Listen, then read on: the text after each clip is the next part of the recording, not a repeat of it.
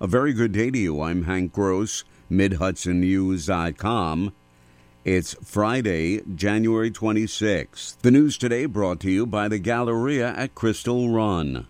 Congressman Pat Ryan delivered a $375,000 grant to the town of Poughkeepsie Police yesterday to bolster the department's community policing efforts. The grant, administered by the U.S. Department of Justice Community Oriented Policing Services, or COPS program, will enable the town to hire three additional police officers who will join the 83 current sworn town of Poughkeepsie Police. Chief Joe Cavallari noted that he's spent several years trying to obtain the grant funding with no success until today. We'll now be able to create a unit with dedicated officers who will be able to concentrate on the problem areas and find solutions and not be bouncing back and forth because they are tied to emergency calls for service or regular calls for service. The new community policing unit will bolster the department's ability to address chronic crime, increase community outreach, and significantly strengthen public safety in Poughkeepsie, says Ryan. Sister Ann Sakac the longest serving president of Mount St. Mary College in Newburgh, passed away on Wednesday, the college announced. She was 91.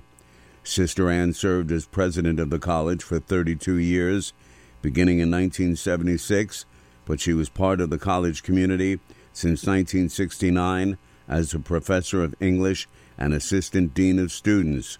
She stepped down from her role as president in 2008 but continued to be part of the college community for the next 15 plus years.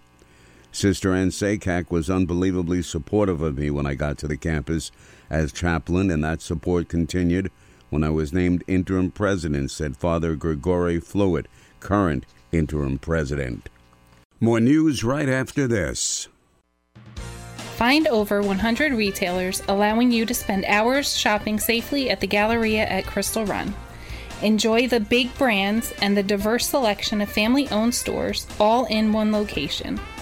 The Galleria at Crystal Run offers dining options for everyone with Fuji 110 Grill, Allen's Mediterranean Grill, and Peru Cuisine.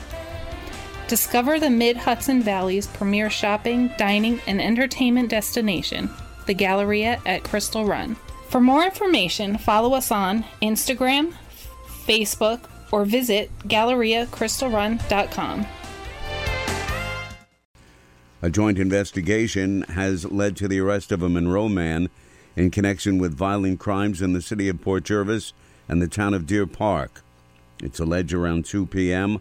on December 22nd, Sharif Brown, who's 31, restrained a 21 year old woman against her will from her Deer Park home, where he allegedly took her phone, locked the car doors, and struck her several times with a closed fist and forced her to a town of Newburgh hotel where a third party intervened, assisted the victim in leaving and reported the incident to town police.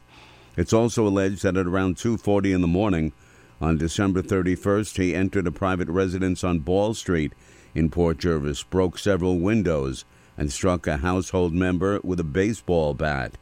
He then allegedly engaged in a physical altercation with several other people in the residence, where he also threatened several of them with a knife.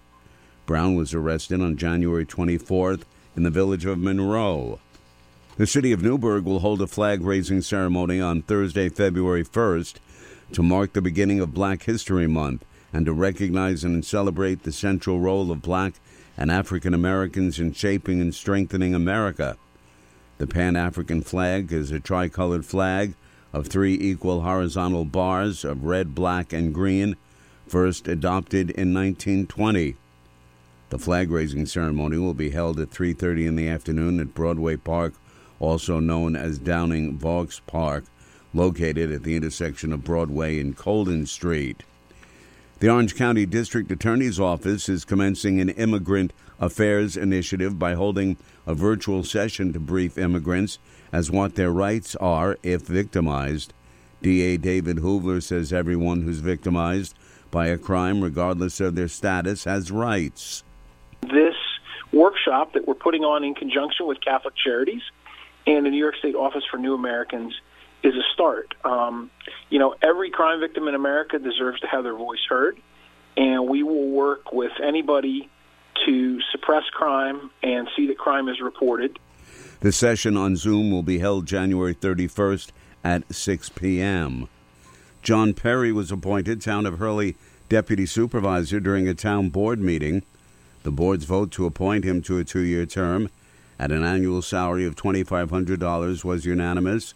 Perry was Town of Hurley Supervisor for two terms and in his new role will serve as a non voting member of town government. I'm Hank Gross, MidHudsonNews.com. The news today brought to you by the Galleria at Crystal Run.